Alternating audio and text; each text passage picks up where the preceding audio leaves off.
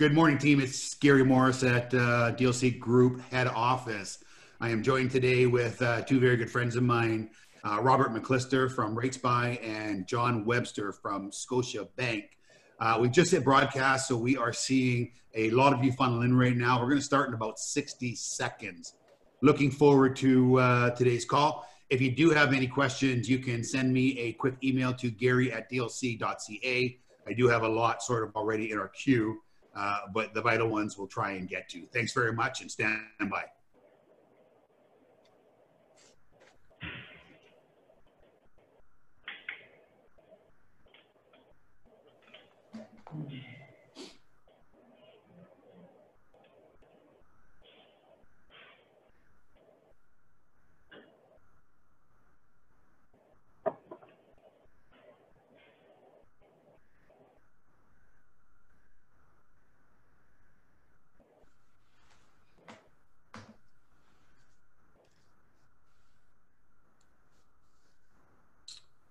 All right, team. Well, listen, we're going to jump right in so that we uh, can try to stay as close to the timeline as possible. My first guest today is a uh, is a uh, dear friend of mine, one of my best pals, uh, Mr. John Webster. A lot of you know John. He's been an industry icon. Uh, was one of the co-founders of um, Maple Trust, and obviously has been with Scotia Bank at the helm for many, many years. Not only in charge of Scotia Mortgage Authority, but uh, retail lending nationwide. Uh, I also have uh, Mr. Uh, Rob McLister, and we're gonna jump into the second second second segment with uh, with Rob, unless Rob has some you know questions as we you know start the journey with uh, John. So, John, first off, uh, good morning and welcome to the call today. We really appreciate you making the time. I I know you and I spoke on Saturday night, and you have been around the clock for more than a week. I mean, conference call after conference call with you know with the BAC, the Bank of Canada, uh, with the insurers, the lenders. Uh, super, super grateful to have you join us today.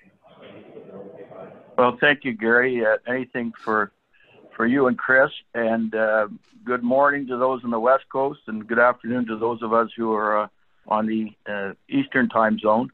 Um, obviously, I had a few thoughts that I'd like to share before we get into some of the the questions that hopefully I've anticipated we were saying before the call began, we really are um, living in extraordinary times, ones that none of us on this call have ever experienced before. And in a really short time frame, we've witnessed the disruption to the capital and credit markets and an unprecedented shutdown of much of our economy. And for many, many people, a dramatic change to how they work and how they live. So I know it's been challenging for all of you as it has been for all of my colleagues at Scotia and all of our partners. In the first wave, we were confronted by really volatile financial movements. You know, the market moved in unprecedented fashion. The equity markets dropped more than we'd ever had seen them drop in one single day before. There was incredible uncertainty and fear, and the spread of the pandemic was so exponential that I think it was difficult for most of us to get their head around. But what we didn't anticipate, I think, was the dire economic consequences that had to take place as a result of trying to flatten the curve and the spread of the virus. You know, we all saw in the first instance realtors who contacted us to say they were going to have to stop open houses as they had very nervous sellers. Um, the first issue that we dealt with were appraisers who fu- refused to do full inspections, and um, we had to move very, very quickly to um, try to adjust our appraisal policy to accommodate that. And, and we have, in case those of you aren't aware, adjusted our policy in terms of the numbers of deals that require uh, full appraisals, and that seems to have been well received. We also had to stand up an industry wide response on payment deferral for mortgage customers. And I think I want to give you a little context on that because I know that a number of brokers have been asking questions on behalf of their customers. I want to give you some idea of how this works. This was a um, an initiative that had to be developed among all of the lenders, led by the CBA, working with both the FCAC, with Ministry of Finance, with OSFI, and working um, with my peers across all the other lenders to see how we could come up with a coherent and cohesive payment deferral policy. And obviously, the insurers were very key in that. And for the first time in my experience, we were able to get all three insurers to send one communique and get them on the page. And so uh, Gary was referencing uh, most of Saturday and Sunday was spent in uh, telephone conferences with the CBA and the other lenders to set this up. All of the uh, bank call centers were overwhelmed with inquiries. And the problem from the government's point of view with that is that that then tied up um, other folks that are in needs. And it's the same thing with branch closures. We've been pretty fortunate not to have to close that many, only about 3% of our branches. But branches serve um, a big segment of the vulnerable population that do not access online banking, who aren't as uh, familiar with how to do telephone uh, assisted banking, mobile banking. So it's really important to get those services still available for a very vulnerable group. At the same time, you can appreciate our employees were obviously um, nervous and had concerns about having to go to work in this environment. So all those things were coming at us uh, pretty fast. But I think that the deferral program uh, was set up and it is working. It's working so well that there's already been over 200,000 uh, applications for deferral across the banks. We have to send in a report to CBA every day that finance has requested about the number of applications for deferral and where the queue is. So we've already stood up a, a digital uh, site. I think Rob will, I don't know if he's been he, he's been on it yet. He's usually the first guy that gets on this stuff and the first to report it. So that's really helpful. Uh, we we set up one as a temporary site, and we didn't drive any traffic to it. We have an incredible number of applications to allow for online fulfillment, and we're setting up a more permanent one that goes live uh, tomorrow. So we've been working very hard behind the scenes to deal with that, and the deferral program uh, had a lot of moving parts that you can appreciate because all the banks have different policies. So it's not just the deferral of mortgage payments you have to deal with. You got to deal with property taxes, um, health crisis, and insurance payments, and all the lenders deal with it a little differently. And in the municipal issue, it's very complicated because the municipalities all have different rules about property tax, and a number of them were waiving uh, the property tax requirement or deferring it rather than waiving it. So there was a lot of complexity in terms of standing that up, but we have the deferral solution. It is working. It's providing relief, and I think it's an example of the most nimble I've ever seen the banking community. In that, really, it's a, it's three questions, and if Rob hasn't got on it, I'd be interested in his feedback. And essentially, it's three questions and there is no burden of proof, no documentations, and it's appropriate, obviously, in these circumstances. The next thing that hit us were notaries, uh, particularly uh, in Quebec, uh, that were stating that they were refusing to see customers and close deals. And then their government, the midnight before they had declared the provincial emergency, said that they had to, and they had to at least make remote services available. And then uh, you'll all appreciate this, and this isn't COVID 19 related. It was great timing that Finastra decided to have a cybersecurity breach. And of course, it would be just as we were raising rates. So it was, from Gary Morrison's point of view, a perfect storm. And if he had any hair, he told me he would have pulled it out. um, it was a very, very difficult uh, weekend. Um, so I'm encouraged by across all of the lenders the responses to those challenges because as I talked to Gary about, we're really innovating in real time to meet our customers' needs. And these are circumstances that none of us could have anticipated. Now, we have the lowest interest rates in any period since they've been measured. And there's a lot of talk about the falling bond yields. And then with the Bank of Canada reducing prime and all of the other regulators around the G8 and really across all of uh, the major banks, central banks across the Western world have followed a similar path. And bond yields are important to fixed term fund, funding, but they only tell part of the story. And so I have to give you a little context. I lived through that crisis in uh, 2008. And in fact, in my previous life, I was a major securitizer um, at Maple Trust. So I understood how the securitization markets worked and how the capital markets worked because that's how I got the majority of my funding. So I lived through that financial crisis. So I've had some experience. Now, this is obviously different because it's a health crisis that drove that. But we saw similar, similar experience. So what happened was, even though the bank lowers prime, what happens is credit spreads blew out. And by that, I mean what the bank pays to raise money in the wholesale market widened by several points. And it was very volatile and continues to be very volatile. And this has a very dramatic impact right across the board.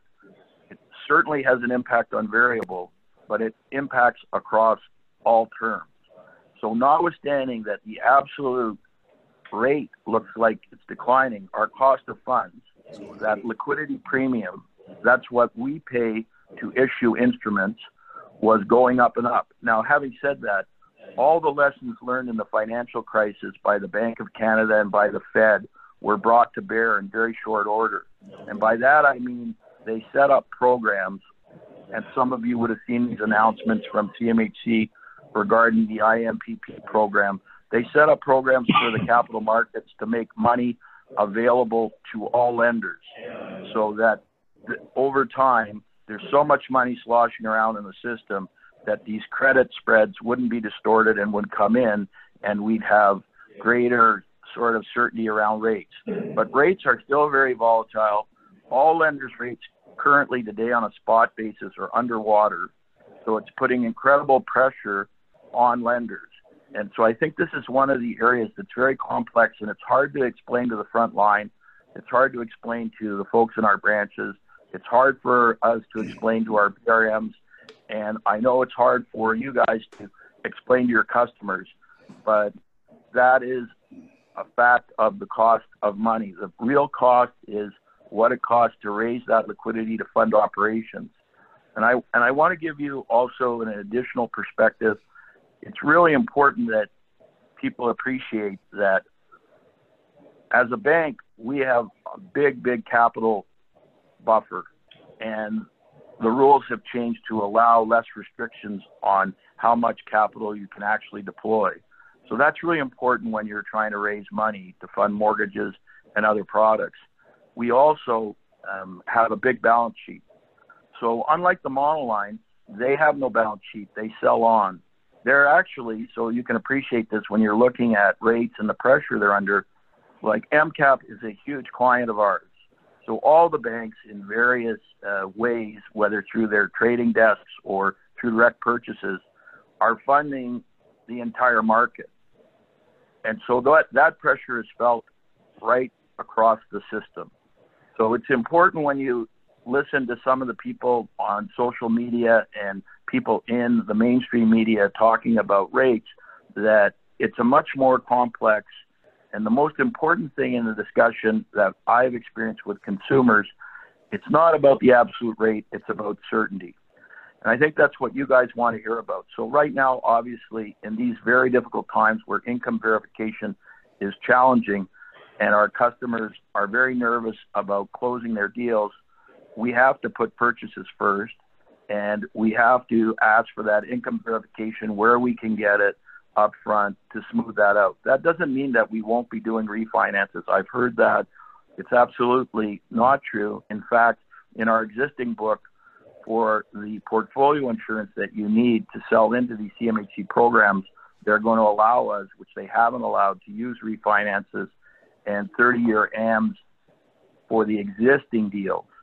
So you will see refinances, but in this very tough time, where we're trying to deal with all the impact of social distancing. All the law societies, for example, are very nervous about having to provide signatures. we have the ability to do digital signatures. That's not the issue. The issue is the KYC impact.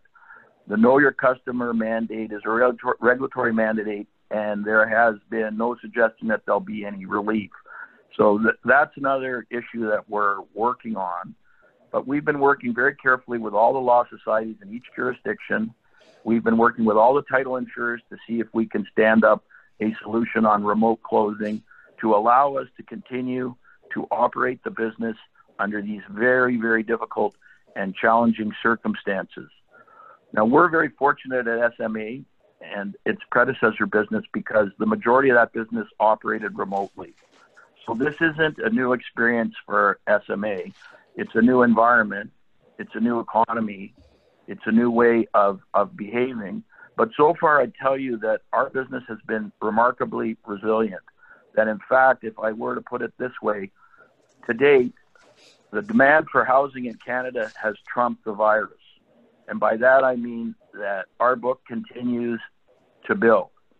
Now, I don't think that that is sustainable necessarily going forward, depending on how long it takes to get the numbers of people infected by the virus down and to make sure our health system isn't overwhelmed.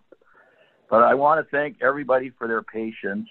And I would say that we're all very, very concerned that we put our customers first, our employees first, and that we safeguard our institutions for our shareholders and stakeholders, for all the deposit holders, and for everyone who is dependent on financial institu- institutions for their stability. So um, I'd also like to say, unlike a lot of the people I talk to, I'm very optimistic about the recovery. I think it will be a V recovery. I think whatever you're missing or concerned about in reduction in volumes today or the difficulty in continuing to source your business, that it will be a V-shaped recovery and there will be a big bounce back. And hopefully that won't be too long. And I think you'll find out whatever business you have to forego today, you'll more than make up by the last quarter of this year. Awesome, John. Listen, that was a uh, that was a really really good um, sort of summary for us. Uh, thank you for that. I, I you know I, I, think we were on a call the other day with Dr. Sherry Cooper, and uh, I think we're much of the same mindset. Um, you know, one thing this has done for all of us is really really accelerated the use of technology, and and and you're getting the different jurisdictions looking at ways to you know complete the 360 ecosystem on the actual front to back transaction, and in some yep. cases loosen those, those requirements. Um, a couple of pointed, maybe uh, direct questions for you, just based on some of the questions that I have been receiving.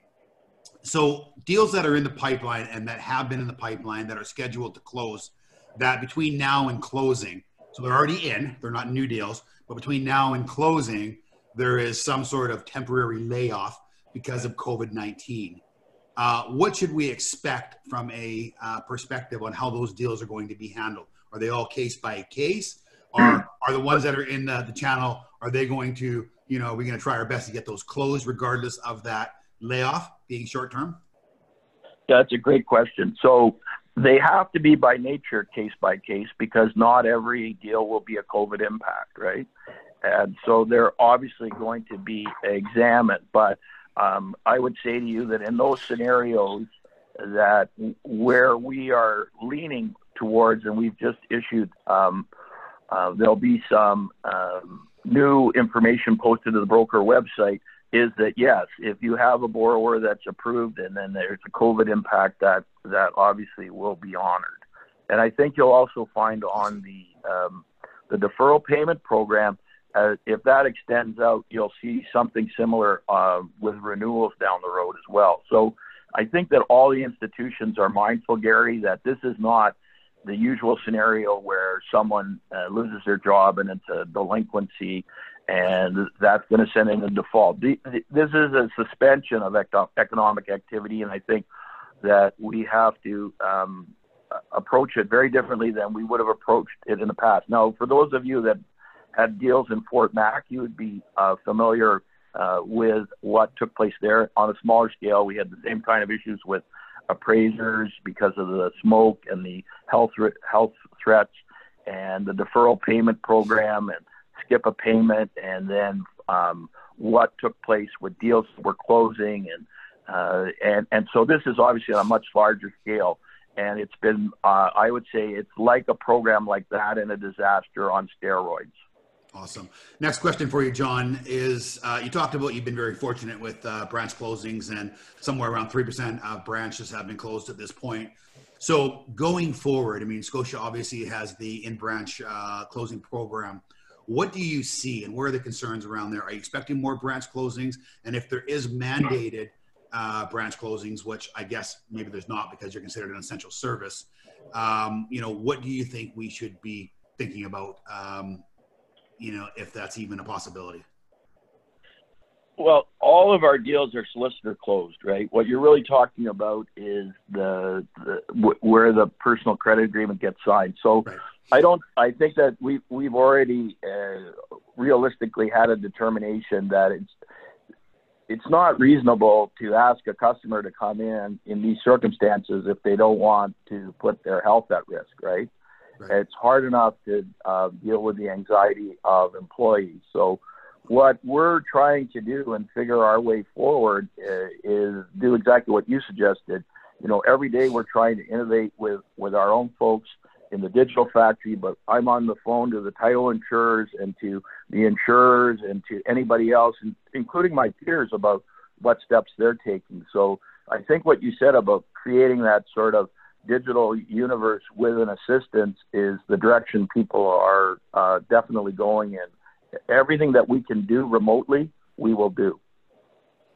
Yeah, awesome. It's it's it's going to be obviously, as we said. I mean, so many of us getting so much better. I mean, we we you know sort of deployed 150 head office staff at home with you know virtually little interruption. So I think this is going to be you know a blessing in many ways for us.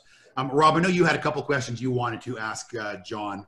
Uh, I have several more, of course, but let me just uh, turn it over to you. And you know, you have always been cutting edge, Robert, and you and I have been dear friends for a very, very, very long time. And you know, uh, you seem to be uh, uh, very, um, you know, quick, as John pointed out. So let me uh, hand it over to you for a minute. Yeah, thanks, Gary, and, and you know, appreciate you guys having me on. And hello, Brokerland. Um, hope you're all doing well. Um, so, John, a couple quick uh, things. So uh, at RateSpy, we track the entire market, and I'm seeing a significant, uh, obviously significant increase in variable rates or reduction in, in spreads uh, from prime rate. Um, and it's materially, uh, the, the, rates are going up in variable more than they're going up on fixed. Uh, could you explain that, like why that's happening? So, Rob, like the most popular instrument and this might be of no interest to the people on the call, for banks, et cetera, as a banker's acceptance, right? And then they had to open up the till uh, at the Bank of Canada uh, to get that funding and that flow. And, and when they brought in short term measures, uh, spreads were still blowing out. So it's the problem is the shape of the yield curve, right? So the the the problem with short term money uh, was not it, it, wasn't the usual it wasn't the usual slope that people expected with all of the money that was released into the system. So short term funding is still very, very expensive. And one of the things that happens uh, for lenders, because for us, we obviously have retail deposits and wholesale funding. So you can appreciate that the deposit activity also changes when you have a crisis like this. So that is problematic and you have to sort of watch it. Like people need cash, people want to early convert their GICs, all that kind of stuff goes on. And then the money market instruments, they've increased all the things that you're allowed to put up for collateral to get money. So I think, Rob, that it should, um, the distortion should correct over time. Uh, but it's been very, very uh, volatile. It was like this during the financial crisis too, for when the credit markets uh, seized up. But there's a there's more liquidity in the system. It's like they've decided whatever ammunition they had, fire it all at once instead of like they did in 208 into 209, fire around, wait, fire around. They just let everything out, and so there's a ton of money in the system. So I think that th- that stuff will happen. Um, But the fixed term funding is a little easier to do right now because we're able to issue covered bonds. Those are bonds that we sell as an institution that are supported by mortgages without the portfolio insurance. So we're able to sell those into different jurisdictions, and that's usually used for fixed term funding. So that's why um, you haven't seen the same kind of spread uh, deterioration, even though if you if you looked at a deposit and did that or a bond yield across what mortgages are charging, you'd see most of the competitive rates would be underwater, and that's before you pay for the brokers or pay for BRMs or pay for anything else. So it's very challenging, and I think it will sort itself out. Yeah, it makes total sense. Thank you. Um, so the uh, the prime BA spread has compressed significantly. So is that a, a, yeah. a, a big reason why we're seeing this uh, uh, reduction in variable rate discounts? Yes, it is. But it, it, what happens in this thing is the first thing that goes are corporate bonds, right? Anything that's considered with the higher risk, and those spreads blew out, and it just cascades on down. And so even for RBC and TD and ourselves, what we're able to borrow money at was, you know, overnight went up two or three points, and now it's started to settle, but hasn't settled in the short end. So it's, uh, as you identified, it's very challenging. And they're, when I talk to our treasury and our guys who work the desk, they're saying they've never seen anything like this in their life. Like even the ones that obviously went through the last crisis. So um, a lot of the oper- you know a lot of the volatility on the markets is driven by all of the automated trading programs, right? That those algorithms, uh, you know, 70% of that market's driven off passive investors that are driven by um, a mathematical formula. So it's not quite the same circumstances that we experienced before. And in terms of what will happen over time, they have basically today CMHC announced that they are going to add another 100 billion into their IMPP program, and that's the program that you can create CMB and then sell it back to them, and they give you funds, and all the monolines have access to it. Anyone who issues that stuff does. So that'll provide term relief, but it won't help the variable. So, guys, I'm going to ask a question to both of you because I want to be really, uh, I want to make this call to be very, very uh, helpful for, you know, for the average broker dealing with their customers right now. So, um, if if you were dealing with a customer today and they were saying, okay, you know, based on what's going on, volatility and what's going on with the COVID nineteen and the effects, uh, which way would you instruct your clients to go now when it term, you know, when it comes in in, in terms of uh, product? Robert, you want to go first? Well, well, let Rob go because he's always publishing his advice on this. Right. That's that's why I'm picking Rob first. Hopefully, I remember it. Uh, so, you know, uh, just as recently as a few weeks ago, uh, variable rates were looking tremendous for new borrowers uh, who are very well qualified. Uh, and obviously, you know, term selection is very personal. And it depends on your five-year plan, your qualifications, your financial safety net, all that good stuff. So, um, but for a typical well-qualified borrower, you know, we were seeing uh, prime minus uh, a buck twenty in some cases. Uh, now, you know, if you get prime minus 25 cents, I mean, you're you know you're doing really you, well. You won't get that today. That'll go away too. Uh, the way unless things move. Like prime flat is underwater, so uh, that's the problem with that. That's why you saw all those prime discounted move up. Yeah, yeah, and then so at RateSpy we track all the lenders. So there's uh, there's still a few laggards out there who are offering good deals, but um, you know further to uh, kind of the, the the gist of the message here, um, the optimal term has changed uh, even in a couple weeks. So now we're looking at, you know, the, if you look at the nation's lowest widely available conventional rate for a five-year fixed, uh, it's through uh, Canada Life at 2.49%. You compare that to the lowest conventional widely available variable rate uh, through Motus Bank, uh, and that variable rate is 10 basis points higher. And so, you know, if you're trying to uh, figure out where things are going, and I caution anyone about making rate predictions, but if you try to you know, uh, model this out. Um, and we, we, we did so on our site today. So, hey, Robert. Area. Yeah. I always, I always coach and I always uh, ask our professionals to, you know, try to be as educational and decisive as possible. So try to give us for a well-qualified boy or borrower a, a, a, you know, a decisive, you know, sort of opinion. Yeah. So if you try to model this out, uh, and you use kind of the 2008 experience as an analog, uh, then you know let, let's say that uh, we cut another 50 basis points, uh, the Bank of Canada, and we go down to a quarter point. uh, and things, you know, uh, linger around there for a year, year and a half or so. And then, you know, the, the Bank of Canada slowly starts increasing its rate and then we plateau for a while. Because this, this could be, and we haven't talked about this yet, but, uh, you know, while we, we could very well have a V-shaped recovery, as, as John said, um, there's going to be some people that are out of jobs and they continue to be out of jobs. So um, if you kind of model it out and you compare the starting rates uh, today uh, over a five-year span, you know, you could make a case uh, now all of a sudden for five-year fixed. So it really depends on, you know, your starting rate, obviously your risk tolerance, your plan, your, your potential need to break the mortgage because penalties are a major factor. So what I'm saying is that as of this minute, because things change, uh, you know, if you can get a really, really good deal on a, a, a medium or longer term fixed rate, uh, that's not a bad option. So let me you, respond by Gary. Let me respond by saying this: um, twofold. One, Canada Life. Um, I don't know about the three mortgages they do, but uh, in the broker space. But let me tell you that every life company and every pension company is in dramatically different circumstances today than they were three weeks ago. Most of them depend on their capital is all invested with money that they get from the premiums into securities. And so they've all taken a huge hit. A lot of pension funds that were making double digit returns now have unfunded liability. Life co's are no different. So um, let's talk about things that matter material players in the space.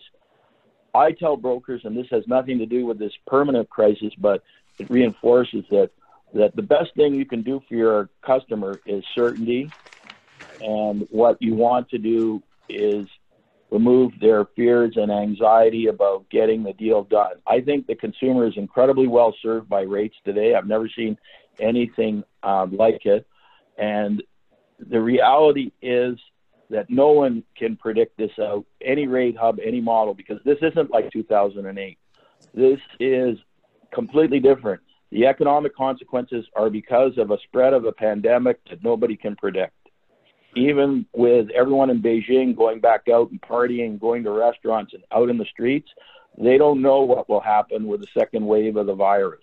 So that's why this is impossible to model because no one's ever experienced it before. It really is like a wartime footing where we're having a war with a virus, and the economic and financial consequences are, are as a result of that. So I would say that you want to give the um, customer as much certainty as possible. And at these absolute levels, the, the issue is not around the interest rate integer. Right. Yeah, and I would add to that that you know obviously these are very unprecedented times, uh, and it's unprecedented in the amount of government support and liquidity that's being uh, thrown into the system. Uh, so that will have an impact on our economic recovery. Uh, and you know you could make an argument that uh, once we get uh, through the next few very difficult months, uh, that the uh, recovery would be much more uh, optimistic than what we were facing in 2008 uh, when we had a, a, fraction of the government assistance and stimulus that we do today.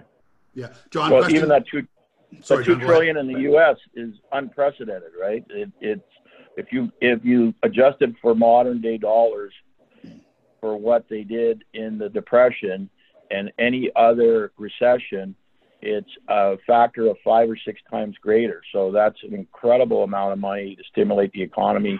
Um, you're absolutely right, Rob. And the same thing is taking place in uh, Canada. So if it doesn't last that long, I think that obviously the bounce back will be quicker. If it lasts longer, I still believe there'll be so much pent up demand, and the labor force will reengage, and we will see a big recovery. And I think housing demand is so strong um, that it will be one of the first to continue to bounce back up. Yeah. So one of the things that I'm hearing from both of you, uh, in one way or another, is obviously at this time when there's much angst and anxiety out there, uh, you know, the most important thing we can deliver to the consumer is is you know clear guidance and advice and and that certainty that John spoke of. Uh, so that certainty, you know, there's probably a very very strong argument, you know, that now when you're looking at uh, you know the options in mortgage, that fixed is you know, is a is a very viable uh, alternative. So what I'm hearing, guys. Yeah, depending on the borrower, absolutely. Of course. Um, yeah, absolutely. So, I mean, you, you gotta, you, you, just one quick last point on that. I mean, like John said, this is impossible to predict uh, and impossible to model, but we have to try at a very uh, minimum to, you know, map out the worst case and best case and then, you know, figure out a base case. And that's what economists do every day. Um, so we can look back in history, um, you know, we can kind of uh, try to make an educated guess. Here's what we know though. We know that the neutral rate of interest uh, is falling. I think when the Bank of Canada announces its next uh, its neutral rate next month, I think we'll see a, uh, it ratchet down again. And I don't think anything is going to change that. And this uh, you know crisis sure as hell isn't going to uh, take the neutral rate higher. So you know if, it really depends on the starting rates, like I said, and the client's five-year plan and risk tolerance. Yeah. Hey, John, do me a favor on Saturday. Sorry, go ahead, John. But, Comment on that. So I was going to say, out of respect for bank economists, because I know you have one, our bank economist um, he, he was at the Bank of Canada in the last crisis, and he still doesn't believe me when I tell him that our pipeline has gone up. Well, it's interesting. So that actually leads me to my next question, John. So, can you tell us just out of interest? Um, you know, we saw some numbers out of the U.S. today that uh, new business is off. Uh, new business applications are off thirty uh, something percent. So, when we look at what you're seeing at Scotiabank, which is going to be reflective of, of the big six, probably, uh, what are you seeing? Are you seeing new business off 25, 30, 40 percent, and you're seeing refi is up? You know, and HELOCs are up by by by how much? So I would say the mortgage business separate that from the bank business. We have a very big auto business in Canada, and now we have no business because all the auto dealerships are shut down. Right? There's no um, other way to go. So you have a lot of businesses, corporate, commercial, all that stuff. Um, those numbers change dramatically overnight. In our business, Gary, I would say that HELOC. Um, was the delta between uh, the mortgage rates and the HELOC because it is a prime based uh, product and it wasn't so heavily discounted as uh, variable was, uh, wasn't attractive to borrowers. Uh, not so sure that it's about the gap in rates anymore. Most people looking for HELOC are looking uh, to get some cash to give them some security and and fund, you know, how how they're going to live in the next few weeks or months. So uh, but we haven't observed a very big um, spike in that. Uh, there's been some pickup, but I would call it modest. Uh, so to answer your question, and in terms of uh, mortgage appetite, um, it's not what it would have been in a typical spring market, if we could ever say there's a typical spring market anymore. Uh, but it's still ticking over. Now the question is, uh, as this becomes more difficult, and as uh, consumers um, adjust to this new how we live and work, uh, that's most people believe in the industry that that's bound to continue to tick down. Uh, but it's been so far like 30 days out, very, very steady and very, very solid. It's just a matter of marshaling our resources, making sure that everybody works together. So, you know, we deal with the most higher, highest priority issues first, which are making sure that people get their purchases closed and don't start to create a bunch of domino effects. Make sure that people are able to defer their payments that have lost their um, livelihood uh, temporarily, and then uh, try to deal with everything else. Yeah, one of the things I'd say to, to everyone on the call here, uh, and you can certainly help uh, Scotiabank and all of our other uh, uh, partners out there. If you're speaking to your clients and they're asking you about, uh, um, you know, deferrals, please make sure that you explain to them that the banks on average are getting 5,000 inbound telephone calls a day and thousands of emails, you know, from people asking about deferrals. And if you haven't suffered an outage or a work loss or you haven't been laid off at this point, please don't just call to look at your options at this point you know give that a few weeks if you want to make those calls because what you're actually doing is clogging the system right now and you're making it very, no the very, inbound very calls are gary it's way worse. The inbound calls are like 20000 a day now. They're that much now. Unbelievable. Yeah. Unbelievable. So i mean guys we have to be frontline forces. I mean we have tremendous partners in our business and you know please make certain and spread that word that you know if you don't have a work stoppage at this point and you haven't been laid off please do not send an email or a telephone call into these lenders because you are hurting those who absolutely need this. John, the other thing I want to just talk about on Saturday night, you and I spoke for whatever it was, you know, 90 minutes or something. And uh, you had said something to me that was very, very interesting. And you know, and I'll, I'll sort of set it up by this. I, I'm, I'm not necessarily a Trudeau fan, but I have to give kudos and accolades to uh, the Ministry of Finance and, and to Trudeau for how they've responded uh, to this crisis. And one of the things that you said to me is that they've made it very, very clear to you know all stakeholders and all partners on these uh, calls that you've been on, you know that this is not the time where you know they're looking for you know any partner to be opportunistic to to gouged i mean they are putting immense pressure on uh, on the financial service sector to make certain that they uh, are playing fair ball and are being very helpful. Anything you want to comment on that? I found that quite interesting. Yeah i think that you're absolutely right i've never seen regulators be this flexible in my lifetime um, and cooperative and and they uh, I think that the government does get it that they really knew that they didn't know how big this was or the implications of what they were dealing with. And so they have behaved in a way towards the financial sector in a way that I had not experienced before. So I, I think there's two parts to that. One, they want financial uh, institutions like ourselves to be good uh, partners and custodians, but good citizens and they expect us to do um, the right thing by the public.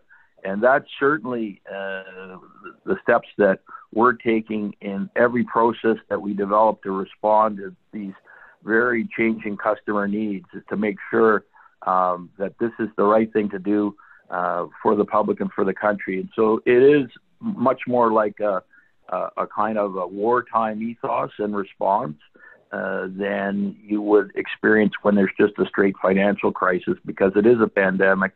I think the interesting thing as well, I mean, I could send you some stuff Herle sent me, David Herle from Gandalf, a summary of all the data that was done. And I think that uh, leaders who behave that way, as Trudeau has in a complete stark contrast to Trump, who has been completely exposed uh, in being petty and non presidential in a time of great crisis.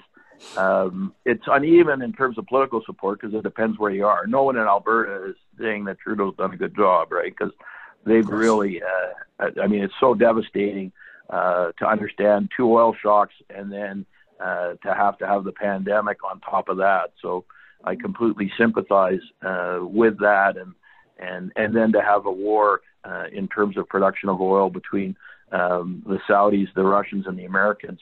So poor Alberta is really, really in difficult, difficult uh, straits, and I completely empathize. I think it's interesting uh, for organizations that they really now are going to refocus and, and truly value their human capital, because I've been absolutely um, pleased by the response of our folks at work, the way that the ones that we still have funders and mortgage accounting clerks that have to go into the office, ride the public transit, deal with all those issues, and and they're still doing it, and they're doing it, and they're and and they're performing at a very high level, and the same thing with all the other um, aspects and stakeholders across the bank that we deal with, whether I'm dealing with legal or uh, compliance or audit or the service groups, the people that do the back end, the people that aren't customer facing, they really rallied. And I think that you'll see large organizations put a different emphasis on human capital because previously, you know, people said disaster recovery was all about what your physical setup, what business continuity, what backup servers you had. But now they're realizing that uh, the people, you have to put people first. So hopefully uh, that's a positive change, I think. And you see that across retailers that are uh, bonusing people up that are having to be in harm's way to continue to provide services that we all need. So I think that'll be a change for the better. And I, I'd say to brokers, um, you know, be kind to your lender and be kind to each other because these are incredibly difficult circumstances for most people. People are pretty stressed out and everybody's trying to do the right thing, but it's all happening very, very quickly. So as Gary said, like prioritize your needs and be patient. Hey Gary, one thing, one quick point on what you uh, mentioned uh, in terms of what the government's doing. So uh, it, it's very interesting uh, to consider for a minute, you know, the level of stimulus uh, that we're getting and the, the level of assistance we're getting in the funding markets. Uh, we've never seen anything even remotely. This is magnitudes order of size greater than anything we've ever seen and yet uh, you still see uh, the credit spreads fairly wide. You look at what uh, you know your typical Big Six bank is borrowing at uh, for five years in the bond market, and that spread is still near uh, the cycle extremes versus uh, what you know the government's borrowing at. So we're definitely not out of the woods uh, by any stretch. And uh, you know, John, John, this is a question for you. Um, you know, if credit spreads theoretically were to stay where they are today, do you see fixed and variable rates still deteriorating further from here? Oh yeah, they continue to go up if that doesn't uh, if that doesn't correct. But Rob, I really believe that uh, you know part of the problem with the capital markets and the way they're behaving is if you look at the the news in New York and you see that you know people wearing garbage bags as frontline hospital staff or refrigerated trucks as temporary morgues, that all impacts the psychology of it, and it's the unknown. So it's there is, as you said, so much money in the system that if we can see where the end of the curve is coming, I think you'll see all those credit spreads come back in. And and they they were two days ago they came back in a bit, and then yesterday they popped out again when they heard that the United States and New York in particular was the epicenter of the virus. So I mean, a lot of that activity, as you know, is focused around New York, Toronto, London, um, and and so whatever happens in that local media market, in my view, really does influence what happens in those capital market activities. So, guys, a couple quick uh, last things. I um, just so everyone on this call knows there is a call, a follow-up call right after this call with uh, Naz to talk about uh, what's going on in the uh, appraisal uh, industry right now. If you look in your inbox, you're going to see a link. So when this call ends at 11 o'clock, you can jump on there. I'm going to spend about another six or eight minutes with Rob and John, and then I am going to, because this was a level up call, I'm going to sort of leave you with, you know, four or five ideas of what I think you can be doing in the crisis. Before we, we jump into that, so based on what's going on right now, I'd like both of your opinions on uh, your thoughts around, you know, coming through this. Uh, obviously, You've heard us say on, on the call the other day with Dr. Sherry Cooper, and you've heard John say it today. This is a health crisis, not a financial crisis. So it is remarkably different than 2008 and 2009. But John and Rob, coming out of here, do you guys think that we are uh, destined for a recession, or do you think that we will power through this and, uh, and see that V curve that we are speaking of? Well, you know, I, I, think that if you look at most uh, economist reports these days, we're already in recession. Um, you know, Goldman's talking about, uh, you know, a potential 18% drop in GDP in Q2. Um, you know, you have uh, obviously a lot of people out of work temporarily, um, but there's going to be a material uh, minority percentage of those folks who don't go back to work uh, in the near term. Uh, these are you know people that are going to have to find another job uh, because there's going to be some economic damage done. And now, now we're not talking a majority effect. You know, uh, we're talking about a meaningful minority, but nonetheless, you know, uh, whether it's and, and, this is not even to speak of the fact that this uh, virus might come back for a return engagement. You know, and if you have that worrying people about you know going to the movies, going to the mall, going on a cruise, going out to eat, this is all going to have an economic, a lingering economic impact. I don't know for how long. Uh, no one does, um, but um, you have to look at it from that lens, I think. John. So um, yeah, I mean the we're in a recession now. The um, we were at you know one and a half, less than two percent GDP growth, and now we went uh, the first like last week it was minus ten, and I think that Goldman's right minus. They say it might hit as low as minus twenty. We're probably about minus twelve right now in terms of negative growth. But having said that, the amount of money the U.S. just um, approved yesterday is like 20% of the of the GDP. So it's incredible number, uh, a couple of trillion dollars. So I think Gary, there'll be so much pent up demand. I think that Rob's right. I mean, the, people will want to know that there's a vaccine that's been developed, or that if you did acquire the virus, you've developed some immunity. Um, but for a lot of people, reading Herle stuff, they don't know that many people that have been impacted, so it still isn't really real for them, other than this surreal economic environment that they are now living and and for those that are still working in and for a lot who aren't working so I think there'll be so much pent up demand that people will want to go to sporting events. They will want to go to restaurants.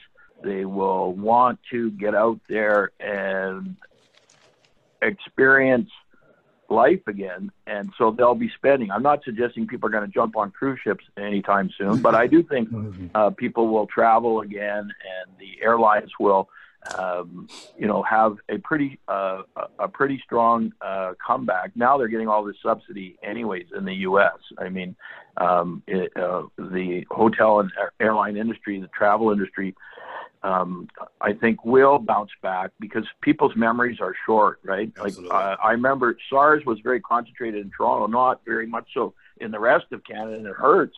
Toronto, uh, in terms of the tourism business for live theater, hotels, and restaurants and you know it it did take some time because Rob's right. People will be nervous about going to these things, uh, but I think because this virus really impacts those that have either an underlying condition or older populations.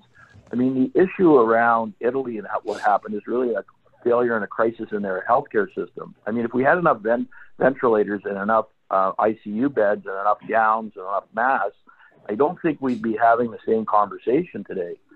So uh, th- that's what they're really trying to avoid. So I think economically, the underpinnings, the U.S. economy was still very strong, and our economy was creating record levels of jobs.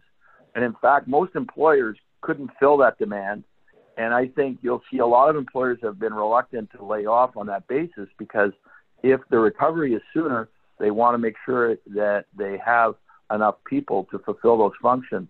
So I I remain um, very optimistic about the recovery. I think you'll see a big surge. I know you, Gary, and I will do our best to spend our way into the recovery. we're gonna we're gonna def- definitely make our contribution. Uh, okay, guys. So just a couple of things. You can stick on if you like. Just why sort of uh, finish with a few you know sort of things for our brokers what they can be doing during the the crisis while they're working at home.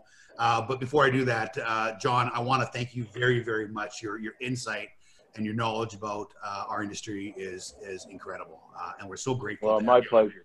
Yeah, and Robert, same thing. You know, as I said, you and I have been a dear friend for a long time, and I really admire, uh, you know, your perspective as well. Robert, I'll probably get you on another call sometime next week if possible, because I had a whole bunch of other stuff that I wanted to speak to you about. John, I know you're incredibly busy, and we're just uh, happy to have you make almost an hour for us today. Um, really, really quickly, guys. So we have about uh, seven minutes. So this is actually part of our level up series. So I, I, sort of just made a few notes on what I think that you can be doing during the crisis uh, and how to respond during the crisis and, you know, what you can be doing at home.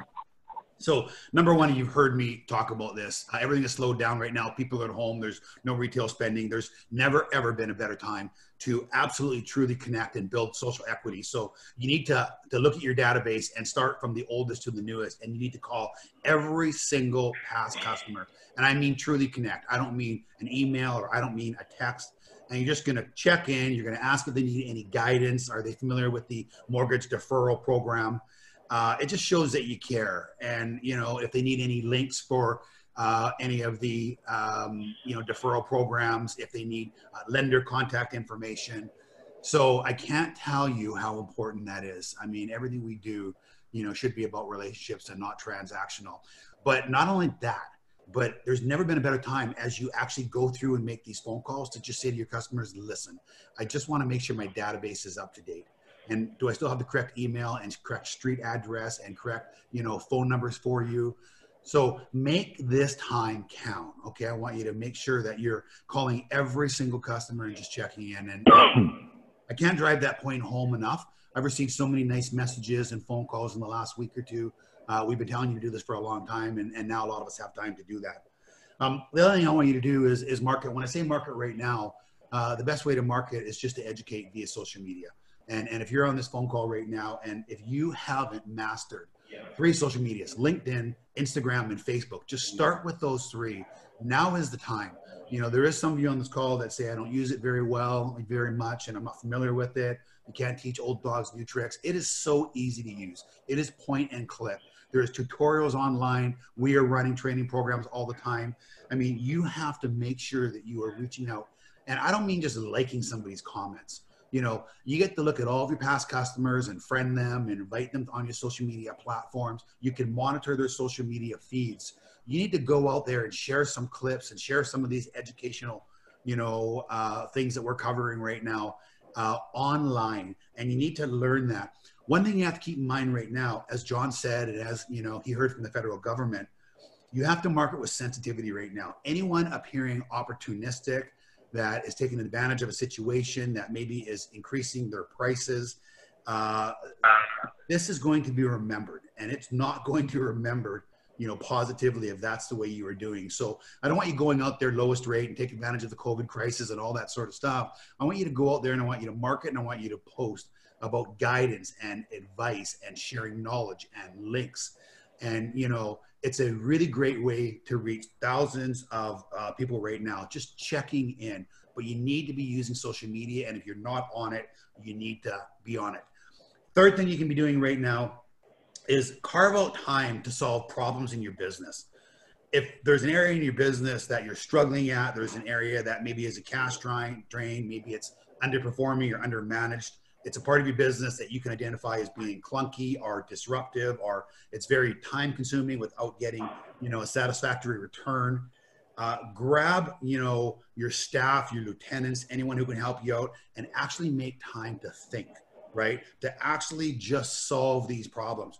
We often put up with problems and say i got to get to it for an extended period of time because we don't you know make the time to actually think through and solve you should have more time. I mean, I've been home now for 12 or 13 days, and it is amazing how much more I'm getting done. I come to my office in the morning and I am powering through things because we are just, you know, uh, uninterrupted. So I want to make sure that you use that to think through the problems in your area, identify them, and make time to actually, you know, try and solve them. Obviously, use this time not only to reach out and guide your past customers, but you know, any referral source that you had, any, you know, someone who's um, you know helped you in your business. It could be an underwriter. It could be your top favorite you know um, uh, bdm reach out to them as well guys and and and and, and build those relationships. Check in with them. You know for those of you that are working for you know are working with um, realtors realtors business largely you know in the next month we think is going to continue to slow down especially on you know new home purchasers purchases because of open houses and house sales. Maybe checking with them and see if they need a mortgage deferral or see if you can help them, you know, set up some emergency funding. We forget about them often, but yet there are, you know, are, um, you know, very valuable referral sources. So, I mean, you know, think differently, right? You know, think the way nobody else is and, and, and make that effort. Uh, stay in touch with every mortgage client that you have in the queue right now. If you have a mortgage application in and it's scheduled to close, it isn't enough to check in once every single day. Hey, I'm here. Everything's great. Here's an update. I'm getting information. Your customers are absolutely terrified right now.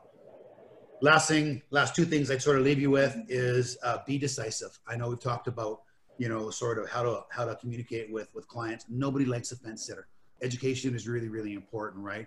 If you're going to be a leader in this industry, you need to be decisive and you need to give clear instructions, you know, based on the information and education that, that you have. So make sure when you're reaching out, you're giving clear advice. Um, all right, guys, we have one minute left. There is a, a call right now with uh, NAS.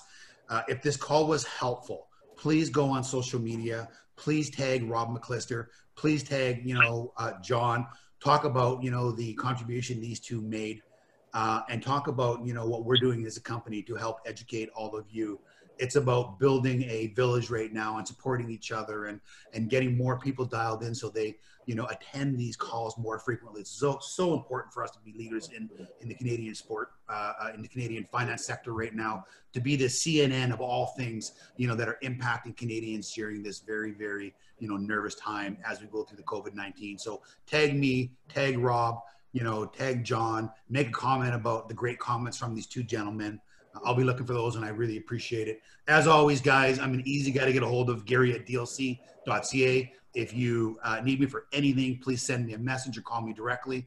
Gentlemen, I can't tell you how grateful and how appreciated how appreciative I am of your time today. Thank you very, very much.